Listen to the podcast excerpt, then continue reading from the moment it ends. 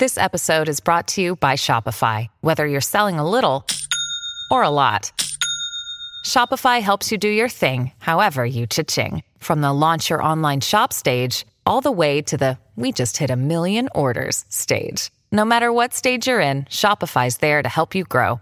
Sign up for a $1 per month trial period at shopify.com slash special offer, all lowercase. That's shopify.com slash special offer. Hello, everybody. This is Marshall Poe. I'm the editor of the New Books Network. NBN listeners like to read books and buy them. So we thought we'd tell you that right now, our friends at Princeton University Press are having a remarkable site wide sale. You can get 50% off books, including ebooks and audiobooks, with the code 50, F I F T Y, at checkout until May 31. You can save some real money on Princeton University Press books. I encourage you to go there and check it out. Welcome to the New Books Network. Hello, everyone, and welcome to New Books in Folklore, a podcast channel on the New Books Network. I'm Nancy Ann, one of the hosts of the channel. Today, we are joined by Dr. Rachel Gonzalez, Associate Professor of Mexican American and Latina Latino Studies at the University of Texas at Austin. We'll be talking about her recently published book, Quinceañera Style Social Belonging and Latinx Consumer Identities, Welcome, Rachel, to the New Books and Folklore podcast. Thank you so much, Nancy, for having me. It's an honor to be uh, included in the podcast. I'm very excited to talk to you. But first, I'm wondering if you could, uh, before we begin talking about your book, I'm wondering if you could tell us a little bit about your background and how you came to be a folklorist. Sure. So I um, I'm originally from the San Francisco Bay Area. I grew up in Oakland, California. Um, I have an undergraduate degree in anthropology from the University of California, Berkeley, um, and that's actually where I was first introduced to folklore by the late Alan Dundes. Uh, I have a PhD in folklore and ethnomusicology from Indiana University, um, and that's where my primary training uh, as a professor really, really came into being. Um, how did I come to folklore? That is a complicated question, and if you ask me on the street or I tell my students, um, it's it tends to be a little bit cleaner of a story than talking to other adults. So I'll give you the semi-long version, which is when I started uh, college, I started as a neurobiology major. I was determined to uh, be a brain surgeon because I was coming from um, a Mexican American sort of working class Chicano Chicana background, and there was a very particular sense of if you're going to go to college, you're going to do the best you can do, the most complicated thing you can do. You kind of owe it to your community. Um, needless to say, two years into to biology at UC Berkeley, I wasn't thrilled. I was doing well, but I wasn't that interested in what I was doing. And I happened to take an anthropology course, uh, upper division anthropology course in my first year at Berkeley, and I loved it. And so immediately I started to think maybe I could do something else and I ended up sort of uh, wandering into the introductory to sociocultural anthropology, um, big, huge lecture course. And I found that um, that work really spoke to me, thinking about cultures and communities and different levels of social development and all the ways in which we come to uh, come together as people and communities in different ways. And I found myself then um, sort of blindly taking courses uh, with Alan Dundes, who I didn't realize was such a big fish in the academic world of folklore until much later. Um, I stumbled into the archives, the Berkeley Folklore Archives, when I was an undergraduate um, and taking the course Anthropology 160, which is the introduction to genre, introduction to forms of folklore. And I just, I just loved it. I, uh, I realized that folklore and the kinds of questions that were being asked were questions that I didn't realize I had. And I grew up in a way that um, I always kind of felt like I didn't fully understand my own community, my own Latinx community. And so uh, joining uh, the folklore archives, um, you know, getting really involved in the class itself. And I really, you know, I remember very distinctly Alan Dundes at the front of this huge 300 person lecture hall saying, you know, there's about, you know, 200 of you in this room and maybe two or three of you will decide that this is what you want to do. Uh, and I ended up being one of the two or three of my year. Um, and I ended up working for the Folklore Archives. I ended up being an archivist. I ended up being a graduate assistant as an undergraduate for Alan Dundes. I ended up taking um, his graduate seminar before I left Berkeley for graduate school um, in Indiana. And so I was kind of steeped in academic folklore before I even started graduate school. But uh, folklore gave me a home Um, and it gave me a home to ask particular kinds of questions about um, how people develop and how communities come together and how they separate.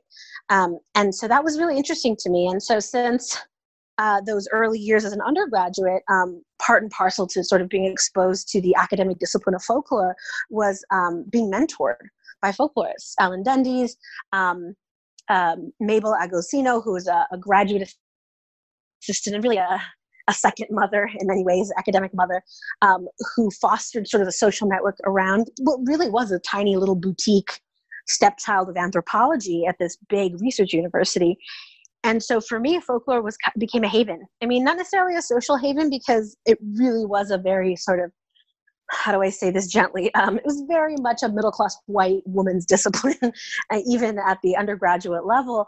But I, I found a home there. I found uh, an ability to ask questions.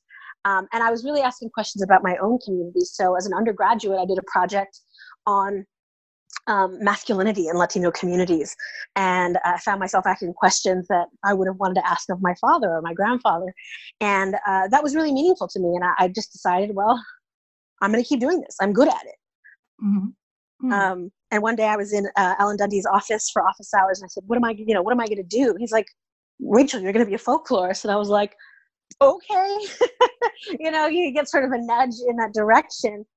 Um, and and and then you run with it right you know take someone just saying you know you, are good at this and your ideas are important and there aren't a lot of people doing this kind of work from your vantage point so why not um, and so i did so i packed up after four years at uc berkeley i packed up to move to southern indiana um, to start my graduate career at uh, indiana university in bloomington wow. so that is how uh, i became a folklore well i'd say that's how i became a folklore student um, I would say that becoming a folklorist um, really started after I first started attending the American Folklore Society, right, and finding kind of a, a larger voice and a larger stake um, in the conversations of the field and, and the communities of the field.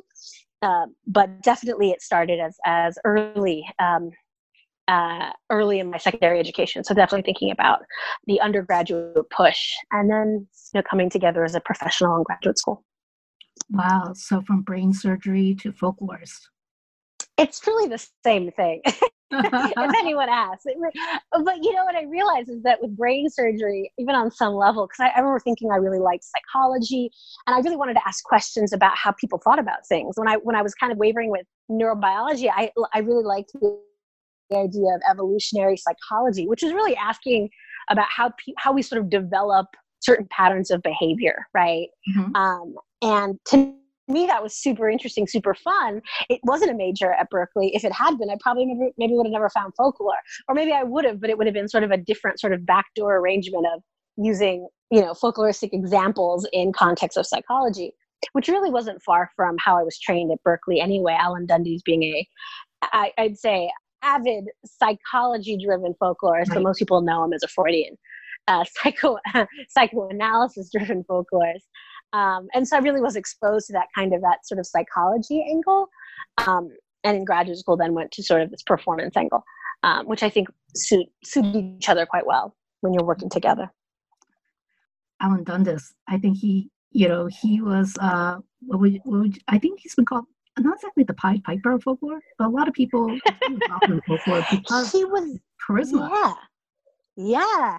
You know, and it's interesting, right? Because generationally speaking it's a it's a different style it's a different relationship to faculty because i would never i wouldn't know if i'd ever call uh, dundes uh, a, a mentor necessarily when i think of a mentor relationship I, I think of sort of the graduate assistants who were working at the archives who were kind of helping us through these nuts and bolts. She was more of like an academic figurehead, right? He inspired us to join things.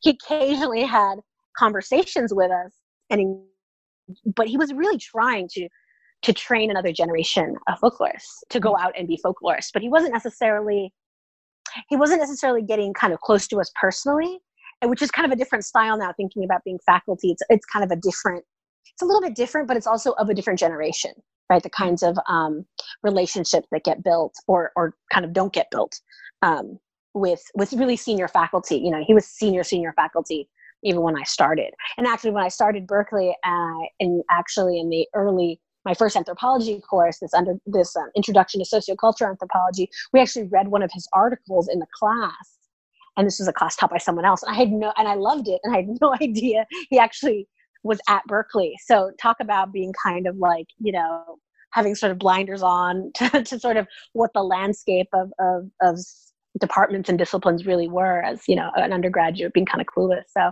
i kind of stumbled into something that um, i was lucky that uh, the pieces fit together the way they did yeah, so now, you know, from Dundes to your work, which is, um, you know, really the next generation and really um, yeah. um, pushing uh, the study of folklore um, in a new, I would say in a, in a different direction with a different focus, which leads me into the first question I wanted to ask you.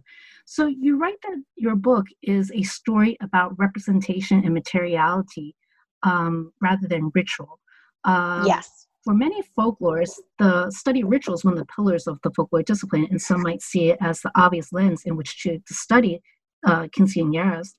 Yeah. Why was it important to approach quinceañeras with a focus on representation instead? And actually, before you answer that question, if you could just explain for people who may not be familiar with quinceañeras, can you explain a little bit about that, uh, what it is and the process, and then sure. talk about um, why representation of ritual? Sure.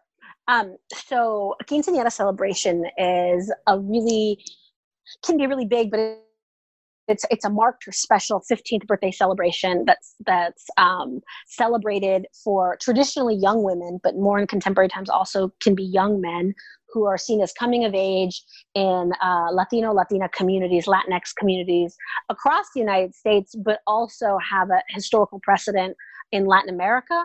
Um, not necessarily uh, not necessarily all across Latin America, but definitely Caribbean, Mexico, Central America, and some of northern parts of South America in particular, where, where it's been documented. Um, and it's it's it's a cross between um, you know we hate this folk course I hate to give symbolic equivalences. It's, it's something I particularly loathe. But if you think about um, a ritual 16th birthday, Sweet 16 in the United States, right, where there's a larger party, there's a more of an emphasis on a young person becoming sort of a semi-young adult or an adult. Um, there's special dress, right? It isn't just any old day. It's some kind of um, special attire, ritual attire, or you know formal clothing right? And so again you have connections with um, american prom sweet 16 or uh, other people in the in the south in particular thinking about cotillion cultures where you have uh, young people coming of age in formal attire tuxedos and white gowns um, in groups. But quinceañeras um, particularly quinceañeras in the, the late 20th and early 21st century um, are usually individual events. So a one woman or one young woman uh, whose family is organized around celebrating her coming of age. And in the US, um, these events have, have really grown since I was a kid and since I was 15 uh, to be much more encompassing of a wider US cultural community than, let's say, just Latino communities, or even for many people, just Latino immigrant communities. Um, and so typical quinceañera involves um, quite a bit of planning, depending on your family's you know ability to spend time planning a big party. But for most people, it's you know uh, about a year. Um, I tended to talk to families who had been bringing their 12 or 13 year old daughter to quinceañera expos and and talking about the event for many years before they started planning. Um, but I've also talked to folks who said, "Oh, we had two months and it was just a last minute decision." But there typically is a, a period of planning. Um, a, that looks a lot like American wedding planning, right? So we have the purchasing of a large, sometimes quite expensive um, dress, anywhere from a few hundred dollars to many thousands of dollars. You have music, uh, you have food, a dinner, sort of a dinner dance scenario. Um, typically, quinceañeras were the purview of the Catholic Church for many years, many generations. Um, so that's a part of the event. Usually, you have a ritual or a blessing or a mass. Um, in communities now, you have people with a much larger array of religious beliefs and practices. So, what that kind of blessing can look like can vary dramatically, right? From sort of Protestants to non denominational to people who practice Aztec dance and, and want that as the ritual component. Um, and then you have a party, right? So, much like a wedding, you have people at a church or at a hall and then people transition to a ballroom or a location for a party, right? Depending on um, uh, how much money people have invested or the, the culture of the event they want, something more formal. Um, but in the end, the idea is to celebrate a young woman, um, to celebrate her first 15 years of life, and this idea that the next phase of her life is supposed to be one of responsibility beyond childhood, um, behind expectations of children, right? You're now a young adult, you have um, family expectations, you have community expectations. Um, and so this is your chance to be recognized um, as growing into this adult position. Okay, Rachel. So, you know, um, can you say a little bit more uh, in your book? You uh, focus on representation rather than ritual. So, can you say a little bit more about that? Sure. So this is really interesting. Usually, the first question that I've been asked, and I've been doing this research for a while. So whether it's students or whether it's family members um, or or businesses, you know, business uh, business owners and things, the folks that I that I've engaged with, people ask, "Oh, did you have a quinceañera?" And I said, "No, uh, that was not part of of my identity as a Latina, but." I do have a story of, of, of quinceañeras because that's still part of my existence, right? As a Latina, whether it's the idea of I talk about having a story of presence or absence, right? So I have to always have the story of like, no, I didn't have one. Here are the reasons why. So that becomes my quinceañera story, right? Is, is, is sort of this non-existence of an expectation. And actually, the first, and so calling this book or, or conceptualizing this book really as about representation rather than ritual was um, a complicated choice and Nancy, it goes back to what you were saying in the beginning that ritual really is a cornerstone of folklore studies, always has been, right? And and has sort of a, a very classical, um, a very a very sort of classical thematic sense of like, sure, this is a ritual, it's a rite of passage. Therefore, mm-hmm. we're looking at a, a, ritual frame. Want to understand the, uh, the celebration in a particular kind of way with a particular kind of logic. Um, and honestly, uh, the the pieces of writing and the the art the articles and some of the very um, introductory sort of you know children's books about what a quinceañera is always looked at quinceañera from that ritual perspective, even if it was very simplified. Right? You have the A, then B, then C, and now you're a young lady. And honestly, I, I actually thought it was a little bit deceptive, that kind of simplicity. And I thought that was deceptive because for me, uh, observing and interviewing folks for my dissertation in particular. And my dissertation is not the same as the book. My dissertation focused heavily on dress. I was trained by a material studies scholar.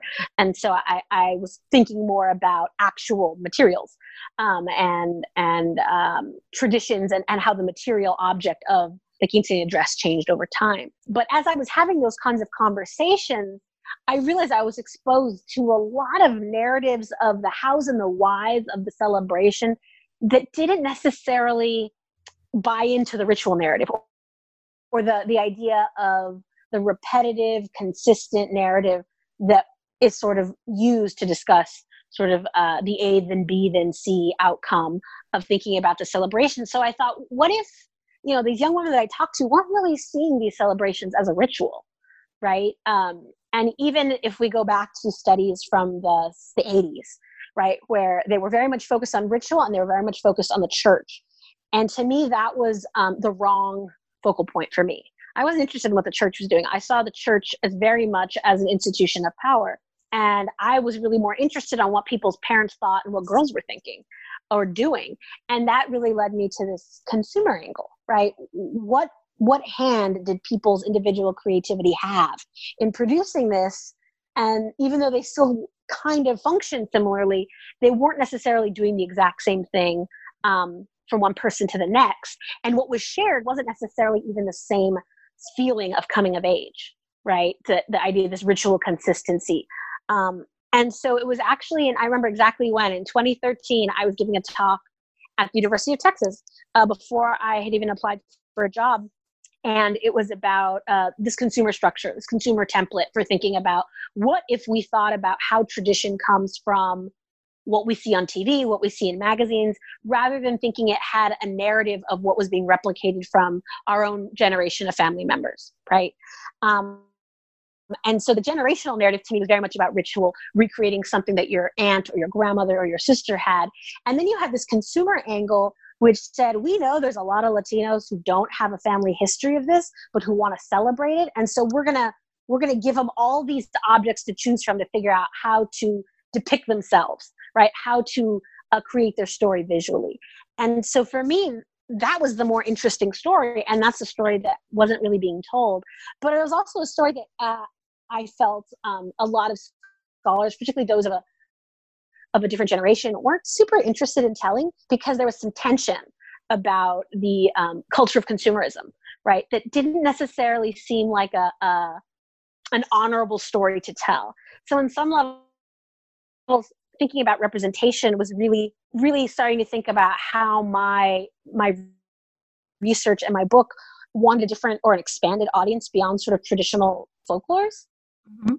or even folklorists who are committed to things um, like you know heavily specific uh, um, genre studies right my book is not a genre study um, it's it sort of explodes the genre study right. um, and so part of that made it that was really powerful to me because that's what i was seeing people doing that's what was interesting to me it wasn't so much the ritual itself but how people in how people organize things to represent the tradition as they see it and right. so at this you know when i was at ut and, and i was giving this talk and someone's like oh it's so so interesting that you're talking about representation and not the ritual itself. And I was like, oh my God, that's right. That's what I'm doing. And it was this moment, it kind of a moment of click that, oh, that's what I'm doing. I don't have to apologize because I'm not doing a structured analysis using, using Van Gennep stages for, for, you know, rites of passage. I'm talking about more of a, a, a, a closer to sort of critical race and ethnic studies lens to this idea of uh, you know where traditional knowledge comes from so yeah it kind of it kind of rides the line in between traditional folklore studies which is really how i was trained and then sort of this next my my sort of ideological commitment to talking about the politics of representation particularly of female bodies of um, minority female bodies um, in the us yeah in the 20 in the 21st century you seem to say that you know the religious aspect of it is really uh, backgrounded and more of the uh, presentation is foregrounded. And in presentation it's about the style. And um, you know that seems to be an important part of the quinceañera celebration um, and uh, mm-hmm.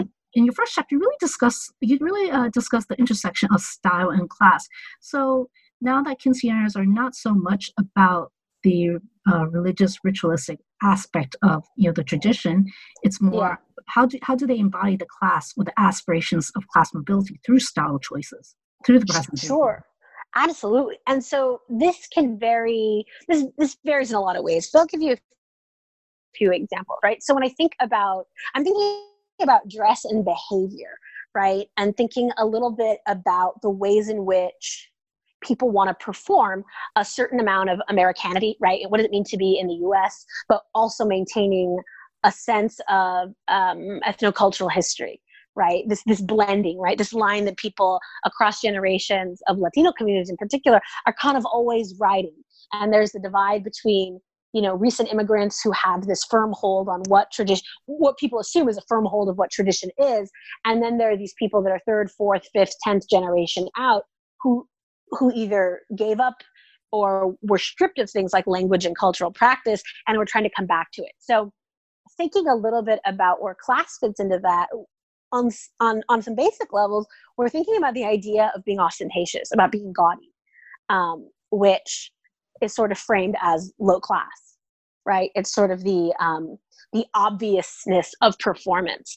And so part of this is definitely thinking about what do working class people see as luxury and what do they see as the performance of luxury and how and, and this is where you get sort of these um, mixed perspectives because what you have are communities and i usually and i say this i think in the book and specifically right there are these highly educated latinos um, particularly latino studies scholars and even folklorists right historians whoever um, who have this sense that it's their job to create a respectable narrative about Latino communities, or even to sort of influence communities in their research by showing them sort of the right path.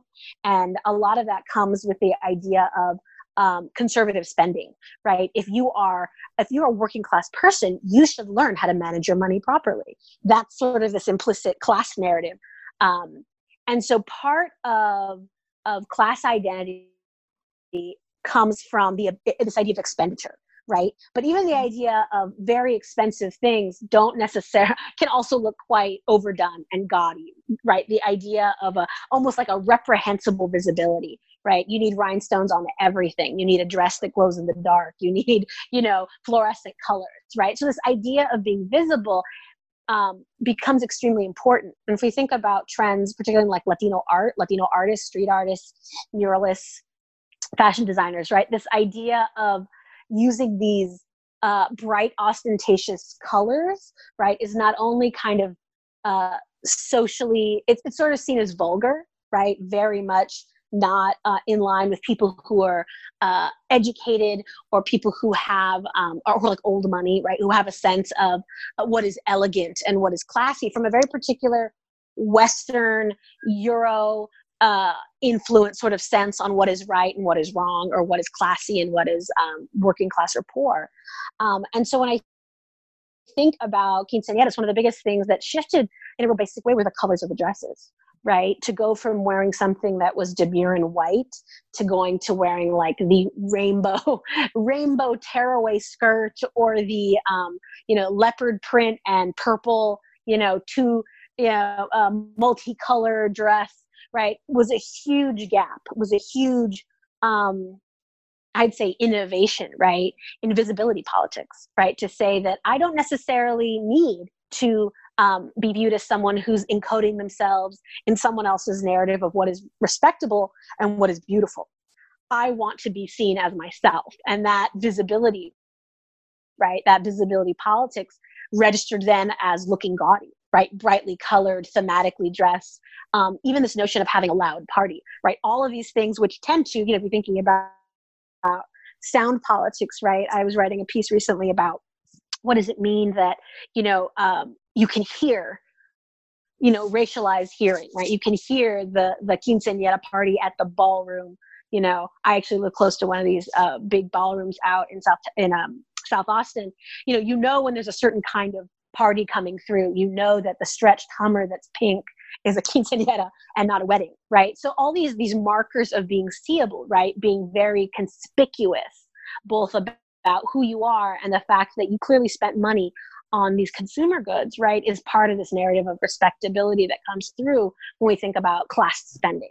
And so I think about the dress, right, what I saw at micro levels, right, was thinking, you know, someone's aunt or someone's grandmother who wanted something very simple versus something that was seen as uh, overly elaborate or ostentatious. And a lot of that was really basic in colors, right? Where, you know, I want to wear lime green and sequins, but grandma wants me in pink, right? What do you do with that? And how does it, yeah.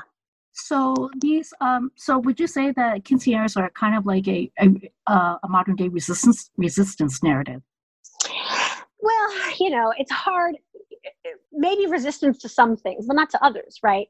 And this is where you get this narrative of consumer culture, right? The consumer ritual, which resists certain things, but it buys into neoliberal capitalism right. on the other side. Right. And so I'd say it's it's not simple enough to see it as a resistance narrative carte blanche. Like clearly, there's a lot of ways in which this is just business as usual in the contemporary United States. But in the way in which we think about Latinos, particularly Latino communities, Im- legacy immigrant communities, as somehow always foreign or always different or always on the outside. Mm-hmm. Um, the idea of being 100% down with consumer capitalism and really buying into a particular narrative does resist some of those outsider narratives. And it seems to on purpose, right? The idea of manifesting the American dream on your daughter's body. Right? This is that manifestation. But it also in smaller ways, right? Thinking about resisting um, resisting structures of of um, gender. Uh, well, gender conformity, particularly through behavior, um, you know, this notion of the the virginal daughter, right? And we're not saying that these young women were promiscuous, but the idea that the shifting ideals right? To say that your daughter has to wear white so everyone else knows what her her body has has or hasn't done or she has or hasn't chosen to do is very different than saying this really isn't about you know my daughter's quote unquote purity right? She can wear sequins and she can wear purple and she can wear black and she can have a zombie themed quinceañera if she wants. That isn't about that doesn't determine her value. And it's not just girls being able to to to to sort of desire this and want this and not be seen as reprehensible or still being seen as respectable but it's also this idea of parents um, meeting a daughter in, in this way and saying i'm going to value my daughter on the terms that she wants to be valued for right mm-hmm. uh, you know sure you're probably still going to have a conversation about dating and and safety and you know you know teenage pregnancy or something like that but all, but that's not necessarily the core of this celebration anymore so in many ways there's all these little narratives of resistance mm-hmm. but they don't they come with their own risks uh, of sort of this um, aggrandizing of, of of capitalism of consumer capitalism but if we think about buying as a strategy right because part of this wasn't to vilify like I, I was really important that I, I wanted to talk within this story about the ways in which um, particularly Latino communities, but I know this happens across minoritized communities, right? The way in which um, there's a class narrative where you know wealthy people or educated people, formally educated people, think they can judge the poor, right? I should be able to tell you uh, that you are spending your money wrong, like like the poor children, right? And one of the things that I realized that especially talking to more recent immigrant families, people whose families, you know, crossed the border under crazy dangerous conditions, who continue to move back and forth, who hustle daily for their money to buy a house, to support their children, to keep everyone together. They've lived their lives in such a way that they know how to keep themselves alive and to celebrate and to survive. And so to tell people at this point, like, oh, you, you really need to, to not buy that dress. You should go to the Goodwill or you should have some nice woman make a simple dress for your daughter instead. And it's like patting people on the head. I thought in some ways the way in which working class folks um, would say would really be be um, able to say, you know, this is my money. I, I make it and I'm going to spend mm-hmm. it the way I want. And I'm choosing to invest in this celebration, not just for my daughter, but for my family. And I, I think that was sort of a huge, a huge uh, sort of nudge, right? A, a, a, huge change in terms of thinking about um, the perceptions of working class communities and even the stories we're allowed to tell about working class communities right it doesn't all have to be about romantic poverty um, it doesn't have to it doesn't have to be that kind of fight the power narrative. And I, I say it these girls aren't these girls aren't necessarily um, activists in any way and they have no desire to be. But these narratives can be used for that. And actually um, just coming out later this year is a piece of the journal of american folklore specifically about protesting in Texas and using quinceañeras as um, these visual models for um, sort of a coming of age in a community to um, to come together and protest you know immigration rights so it's not i feel like part of the shift away from ritual and the church and the kind of democratizing of who can say what can belong in the tradition also creates an expanded sense of meaning right what the tradition can then do after the fact or what then becomes possible for girls lives after the fact. Mm-hmm. So it also seems like a it seems like a declaration. Maybe resistance is the wrong word. Maybe it's like a declaration of who sure. they are and who they want to be in mm-hmm. this context. And I know that in the book you had mentioned that it was um, uh, back to the class issue. You know, like the uh, you know people with money seem to think that they have the right to tell uh, poor people or people with not as much money what to do with mm-hmm. And this is a way to say, you know what, my money and I can do what I want. And this is how I want to celebrate my family. Absolutely. And it's, you know, to be, but also with the idea that, and this is where it gets complicated with like ritual and tradition and thinking about why framing it in the ritual sense was complicated because there was so many divergent perspectives right? So you'll still encounter people who are doing a really serious Catholic Mass, whose daughters will be wearing a full length white gown, who will be having a very formal, um, chaste celebration. And then you're going to be people who are having like, you know, like the zombie theme, the quinceañera and bounce house for adults, right? There's going to be those edges. And I think, I think that's actually what's so important, right? The depiction of the variation, mm-hmm. right? Um, and I think that's if we're thinking from a folklore perspective, um, I'm more interested in depicting the variation than I am at claiming what is traditional. Right. Because I think that's what the community needs to see of themselves. Mm-hmm. Right. Because that's what I would have needed to see as, as, as, a teenager. So, you know, this is just a, a, a question that just kind of came to my came to my mind. So in the beginning of the book, you wrote, uh, you described a picture of a um, of a young woman with a purple dress, and uh, she was. Oh, the. Yeah, Chuntara. Yeah. I didn't. I looked. I looked up the picture online, and I didn't understand why she was seen as low class. Can you explain to me, describe a little yeah. bit you know, why she was seen as low class? well, first, so the idea that the, the chuntara, right? The idea of this, uh, it's really like an urban low class teenager. Um, and so part of it, this is this is interesting, right? It's the idea of where one goes dressed for their quinceañera right? What is the idea of in people's minds this respectable narrative of what people do and how you need to be disciplined? Because you think about even focusing on the dress, right? Thinking about being in a huge corseted gown, right? The idea that what you should do is you should go from the mass to sitting somewhere neatly and waiting patiently. You shouldn't be roaming the mall. You shouldn't be drinking a soda or a Slurpee. You shouldn't just be hanging out killing time, right? As though this wasn't a special event. Um, but yeah, and so I think this idea of just sort of like slacking around at the food court is something that people are like, oh, how awful. You're like, well, maybe. But you know, if she already took her pictures and she's just hanging out waiting, because you think about a lot of people, right? It's the um, the waiting in between a, a, like a mass and a reception, right? There's maybe four or five hours. So uh-huh. the idea of killing time with your friends. Um, right. But again, to see that, and this is this is sort of what's more important, right? This idea, this narrative of disclosure right? This sort of, when we think about like really classical sort of like Victor Turner and thinking about theater and ritual, right? This is definitely the backstage right this is where normally like you want people to see this part you want you want to be sipping a soda carefully so you don't smudge your dress or you know getting your makeup you know you're not sweating through your makeup or whatever you're not looking like you're just again literally walking the mall um, right. and going into like a foot locker uh, you know because it's sort of like it's like this is supposed to be special and that that um, breaks through that narrative of what is special. But what it does then is show sort of this narrative of i can do what i you know i have a right to choose what i do. If i want to walk if i'm comfortable enough to walk around in sneakers and this dress then i'm going to do it right? And so there's this this is it's very much seen as a sense of a lack of personal control. So where class is this idea of an inability to control one's body and we think about the quinceañera in many ways like a wedding right? The idea of you know putting women in spanx and a, a corset right? The idea of controlling the body. And this then is a pushback to sort of defiance right? It's definitely sort of this defiant tone like no i'm gonna swish around in my purple dress. It's cool. If i kind of you know i'll, I'll, just do what i, I want to do and, and kill time because i don't want to be bored by myself waiting you know in a car. Or maybe i want to get the most out of my limo use because my parents paid $400 an hour for it. And so either I'm sitting in a parking lot or they drove us to the mall, right? and so seeing these different elements that kind of are what expose some of the things that um, some people might think are reprehensible is this idea of, well, you know, if she wasn't taught to be, she wasn't taught right.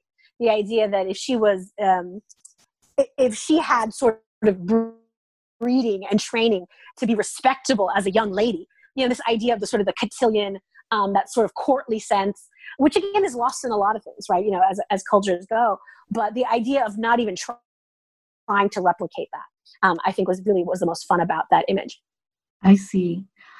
The other thing that comes to my mind is, um, uh, well, I remember a Harry Potter quinceanera I saw. yes. Yes. And you spoke about the zombie themed. Uh, yes. So Are, fun. Would those be seen as cool? Are they high class, low class? How would they be perceived? Oh, and, and here's where it opens things up. It depends. It totally depends. Honestly, those themed ones probably cost a lot more than a typical uh, yeah. uh, traditional non-themed quinceañera. Yeah, absolutely. And that's you know thinking about. I mean, so if you think about like some of the Harry Potter ones, right? Because uh, there's been there's been plenty, right? Or the craft dance uh, to Michael Thriller, and you think about multiple costumes, the music. If you're really committed, the, de- the the decorations, right? All of that kind of investment isn't the typical isn't typically what you would find you know in the spring season for a, a uh, for a, a ballroom or a hall right so the idea that everything has to be brought in and then everything has to then be customized around it right so very different from saying i'm either going to have you know white or pink linens no you want black and purple linens and then you want you know uh, ornate you know weird gothic chandeliers to go with your theme so i mean in many ways even though it seems uh, it seems quote unquote low class or like it's it's off it's actually quite expensive mm-hmm. um, to have those really um, those really unique um, those really unique themes and it takes a certain kind of creativity right it's a totally different angle but it also shows how entrenched i particularly when talking about you know these celebrations are in in U.S. popular culture right? This isn't, you know, this when people talk about, oh, that's so Mexican or that's so Latino. It's like actually, it's pretty American, and that's what's funny about it. Is it's as much as it's it rides the line, right? Especially when you get into these themed uh, events, it, it's humorously. You, you couldn't just place it, it. You couldn't place it in one geography and say that's its home anymore. It's just really not possible. But I think one of the things that I was so interested in, I never really talked about it, but it was something that I saw as I was you know, doing research over many years was um, advertisements for quote unquote Mexican themed quinceañeras which um, I thought was hilarious because it was really, it was almost like, I'm like, really? Like, it was almost kind of a farce, right? Because you realize, like, so many different Latino communities celebrate quinceañeras, particularly in the United States, but also the idea that for most people, the origins of quinceañera are really rooted in, are seen to be rooted in Mexico, right? The way people narrate a history. But but the idea that then what you're celebrating in a Mexican themed quinceañera turns into sort of like piñatas and like what look like, um, you know, every girl wearing like dresses that look like you're serving margaritas at a Tex-Mex restaurant, right? It's sort of this this humorous connection to um, to cultural performance, right? Even from within the community. And so I think that kind of layering of identity of of, of people taking themselves and their representations, not necessarily just taking them seriously, but deciding that they can play with them. That ludic frame, right? Being able to say that I think this is, I'm going to make this what I want to make it, and not being really not not feeling as beholden to social scripts of the past is what I think is the most um, the most powerful and kind of you're saying like the most declarative um, sort of distancing from from the past. Uh, well, part part of having all these different kinds of celebrations is it because they can also post it online and so yes. it's not just restricted just to your immediate family or your location, but it can really be broadened with the internet. And um, you wrote that uh, quinceanera knowledge is brokered and mediated online. Um, yes. And it's not a place where you know you just have like these static photographs, but it's a place where people can talk about these ideas and to create a space for the evolution of quinceañeras. Absolutely, yeah. It's totally. It's to me, it's so interesting because when I, I mean, part of this is where, you know, I, I sort of middle my own experiences, right? As a kid, I didn't, you know, pre internet days and before smartphones or cell phones at all, right? You know, where would you get pictures? How would you know someone went to a quinceanera or had a quinceanera? And this was the idea of going into someone's house and they would have like a little curio cabinet and you would see people's little um, favors, right? So growing up, I had, I remember, very specifically the little like it was like a little potpourri bag uh, and it was like had a purple ribbon on it from like a cousin who I didn't really know, but like they'd sent something to my mother, probably from LA, um, celebrating someone's quinceañera. Like that was your connection to it. But there was also like a a, pla- a tiny plastic shoe that had Jordan almonds in it, that had the ribbon around it, the uh, capia that said the date, and you know, um, I think it was uh, my cousin, my my not cousin, my god sister Emilia's quinceañera that I mentioned in the in the preface. And you know, it, that's how you knew someone went to a quinceanera or someone had one. We never had. I never had photographs. You never had photographs unless you were there, right? But mm-hmm. now, you know, thinking about you know the advent of social media in the last well 20 years you know thinking about building these personal sites online whether it was myspace or facebook or instagram or snapchat or you know all the things now compounded together or Google video or, you know, as a YouTube videos or any kind of like documentation, online documentation portal, right, provides a chance for people to feature themselves. And they do. And so the idea, if you put, especially if you think about these themed events, right? Um, the first themed event I saw was um, uh, part of uh, someone's memory video, right? Someone who they, they went out to do a photo shoot for their quinceañera, and then they also had someone documenting the photo shoot.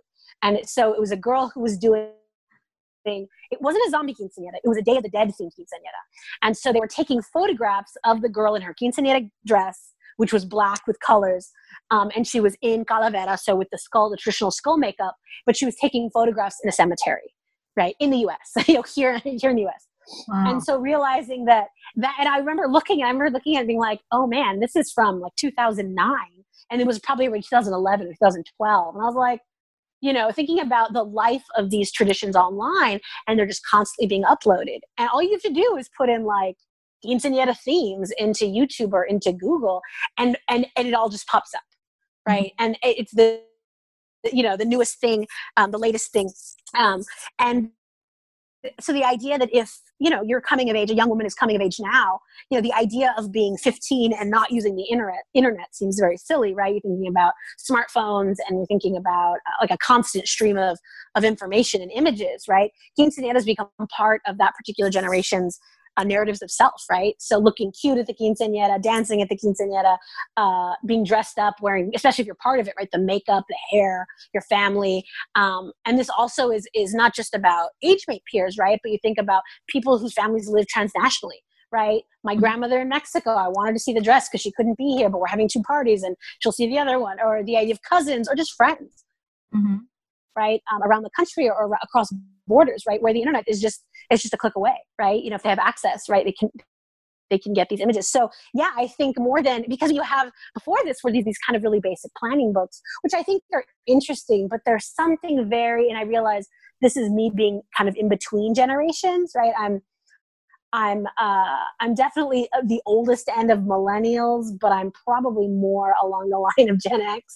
Right? There's these interesting mixes of where age matters because realizing the books that talk about quinceañeras are so static, right? A quinceañera does you know X, Y, and Z, and it's sort of like, oh, really? Because I saw three quinceañeras that don't do that. So where do you where do you account for that? So there's a kind of dynamism, right, with thinking about sort of the constant stream of images and videos that become possible, but also the services that are online, right? The fashion shows that you can find, um, everything being reposted and circulated.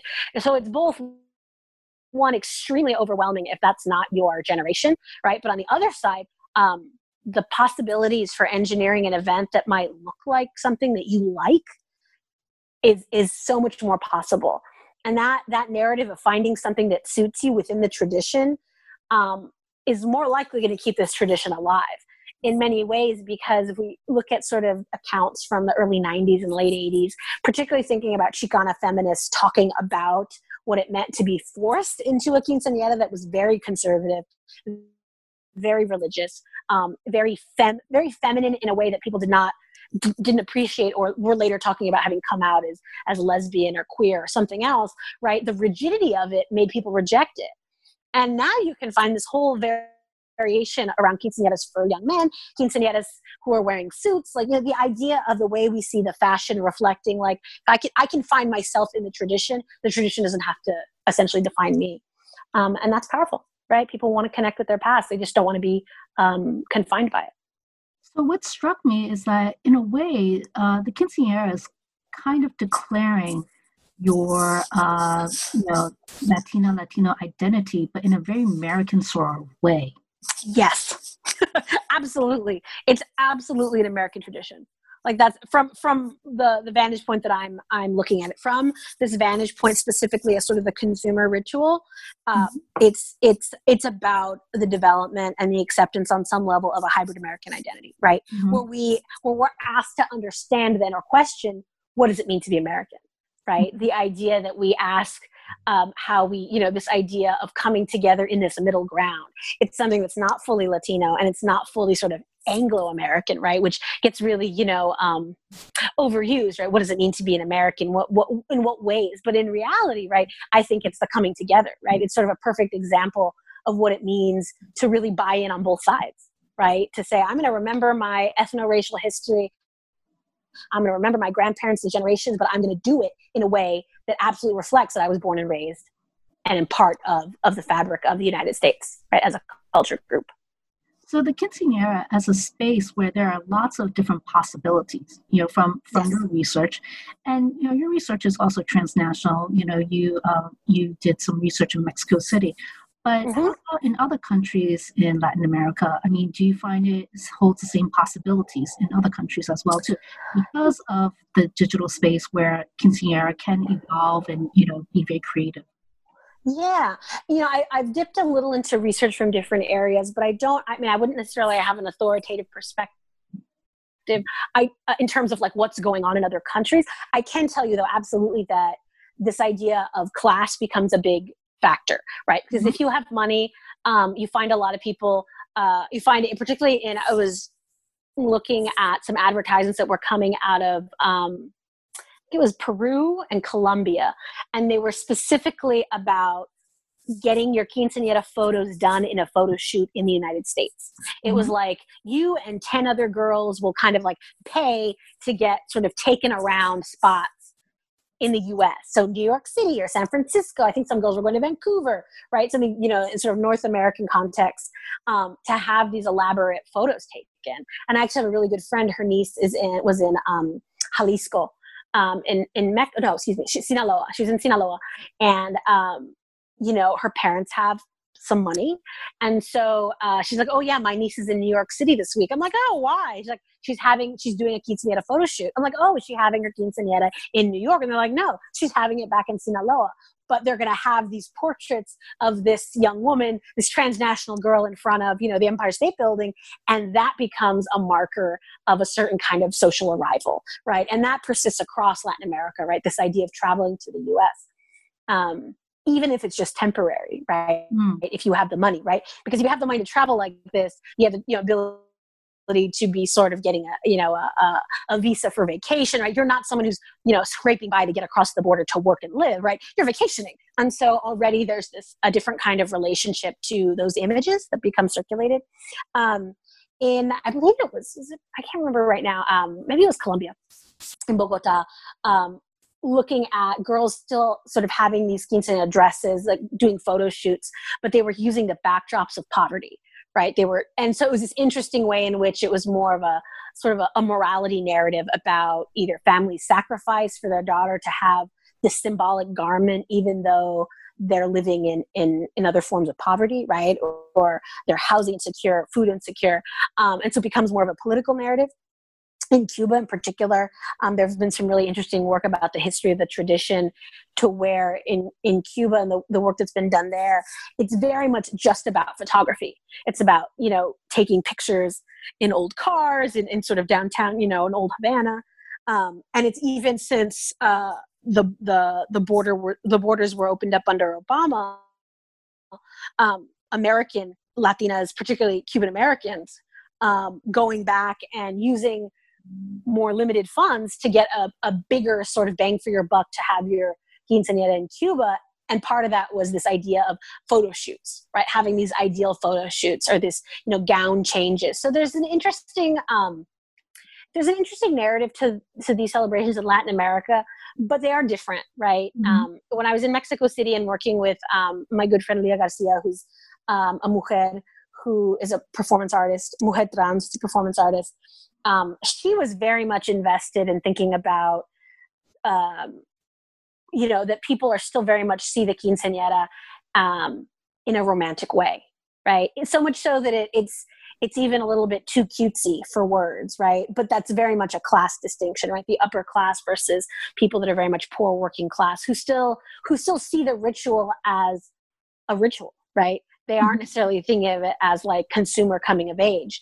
This is something that that signifies sort of girlhood into womanhood. So you really there are a lot of nuanced angles um, for thinking about its depiction. Um, mm-hmm. absolutely. Um, but it, it's worth more you know that i mean i'm not going to do it but there's definitely larger narratives. And again thinking about how information circulates right? Depending on your your connection to the to global media streams right means you're exposed in different ways right or whether and you know i talk about this early on right the idea of television and movies um the sh- show from last year the um los Espookys los Espookys um that was on HBO. Um, so, you know, Latinx comedy, kind of amb- ambiguously Los Angeles and Latin America, hard to tell. But like their opening episode was um, uh, zombie themed, uh, a zombie themed quinceanera in Los Angeles. I think it was Los Angeles. I forget, but I can just thinking about the frames. But the idea of encountering the tradition in places beyond your neighborhood, um, your geographic space, becomes extremely powerful, right? Mm-hmm. Um, to sort of this narrative of what becomes what's possible, right?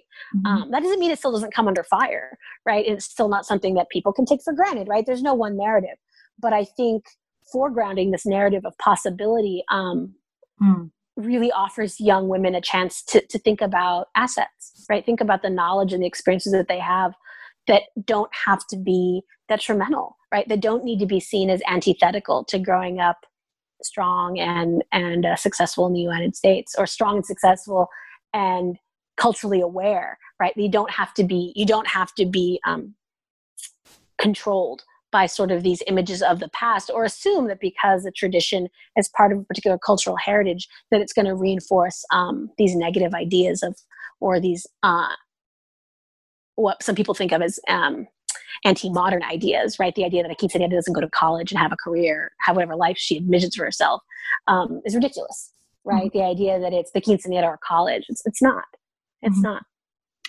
so uh, quinceañera as a space for self-declaration. If we could go back to um, your friend whom you mentioned, Lia Garcia, which I found, yeah. um, you know, I found her use of the quinceañeras, um, uh, the use of the quinceañera in her art very interesting. So she is a transgender um, female or a transgender woman performance artist yeah. in Mexico City, and she uses quinceañera in uh, her art, which she calls art artivist, right?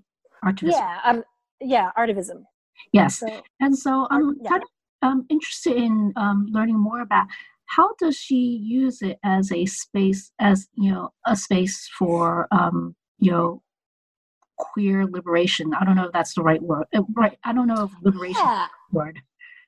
Yeah, I don't think she. I would say that she's going for queer liberation. Although she'd probably spend a lot of time thinking about queer in English and queer and queer in Spanish, um, but definitely thinking about maybe not queer liberation, but body liberation. Right. Okay. So her work, she spends. So she's she really looks at. I mean, she really is is, is working through her own physical transition, right, mm-hmm. and thinking through how the quinceañera is the ubiquitous marker of female coming of age, right, and so. Mm-hmm in some ways she's telling a very personal story um, but what she's also sharing is the constructedness right of, of these gendered norms um, in particularly when she's thinking about how when people see her particularly from far away right the visibility politics of let's say wearing wearing a big hulking quinceanera dress in a big public square space in mexico city right people see it even from the corner of their eye and they know what they're looking at. It's not like necessarily the united states or, or areas where there's less knowledge of latino culture right in mexico city people know what they're looking at right? When they see the big teal dress or the big pink dress um, right. you know traipsing down the street or in a square or in the in the metro station. Um, and so part of what she's capitalizing on is understanding that there's something kind of romantic and historical and nostalgic about seeing this. Um, and so in terms of gathering an audience that even on some level might be really kind of not starstruck but definitely sort of oh thinking about sort of their own youth or being sort of drawn to it as a as an innocuous image right of culture like oh this is really wonderful. And then kind of being faced with something that they need to deal with which is you get closer or she speaks and she's marked as you know different. You can tell she's not you know she, she her voice is deep. Or if you mm-hmm. look at the young men the, the dancers the people she's dancing with all of a sudden you realize oh i think those are you may not say trans men but you you all of a sudden it's like they're different right and so this idea of sort of not a bait and switch but i think she plays a lot with with this idea of deception which uh-huh. in trans communities is, is so dangerous right this this, this idea of um, the difference between like willful deception and lying to people and the idea of someone encountering um, an identity they weren't certain about before uh-huh. and so the idea that she's really she really has this sophisticated sophisticated understanding of one, how to draw an audience, right? How to draw an audience on their terms, right? And the quinceañera becomes sort of this symbol of something that we assume people understand. And in her embodying this role, she shows them how much more they still have to learn. Mm-hmm. So I mm-hmm. think on a lot of levels, uh, you know, really basically thinking about bodily development, right? Thinking about, you know, uh, re, you know, this this choice to say, I, you know, I'm gonna I'm gonna change the um, I'm, I'm gonna change my social identity. I'm gonna change how um, my body literally looks and is you know from the inside out and then showing people like i'm going through what your daughter went through mm-hmm. you know i just started at a different point mm-hmm. you know and so part of this facilitates a certain kind of um, closeness right being able to shake someone's hand or being able to she talks about you know um, uh, you know um, effective uh, effective affect, right? You know, affect, going into and having sort of these emotional connections with people. That if you started from the outset saying, hey, I'm a trans woman, come shake my hand because I'm a human being, um, wasn't going to happen, mm-hmm. right? she'd really on, on some levels be calling violence to herself um, and in many ways by by drawing in this audience on a terms that they understand like she was saying you know we've had conversations about how you know particularly older men right who look and they see their daughter or their niece or they see someone in her through her that that moves them in such a way even when they realize that you know they're, they're sort of softer in understanding like oh you know you're just you're just a girl right? Even mm-hmm. in their you know this this ability to move past some of the ugliness. Um, and that's really powerful because you know for her I, we talk about this we've talked about this a lot it is life and death right? It's an inability to um, you know to work straight jobs. It's an inability you know it's discrimination it's fear. So the idea of part of this it's a sacrifice right? On not a sacrifice but a risk to put herself on display in these ways but she's really found ways to connect with people that really makes them question um, really makes them question what motivations they have um, to be so low uh, to be so hateful right of, of folks that are are, are non-binary mm-hmm. right in many levels yeah that's really powerful really really powerful so rachel I think I've taken up um, a lot of your time, and I want to thank you for um, coming on here to uh, discuss your um, research. It's really been fascinating to hear you talk about quinceañeras. Um, and um, before I let you go, I'd like to ask you a final question, which is uh, sure your next project. My next project, yes. So my next project is going to be on. Well, this is what the plan is: social entrepreneurship and nail art. So, um, and actually working with my friend Lia, uh, we're going to be doing a component of this in Mexico City um, working with um, trans women and, and non-binary men, anybody who really wants to, but thinking about nail art. So I'm thinking about, uh, with the quinceañera, I was thinking a lot about big spectacle, big visibility. And so with this, I want to think about um, one, artistry on a really small scale, right? Um, so thinking a little bit about artistic creations on people's bodies, right? So particularly like nails.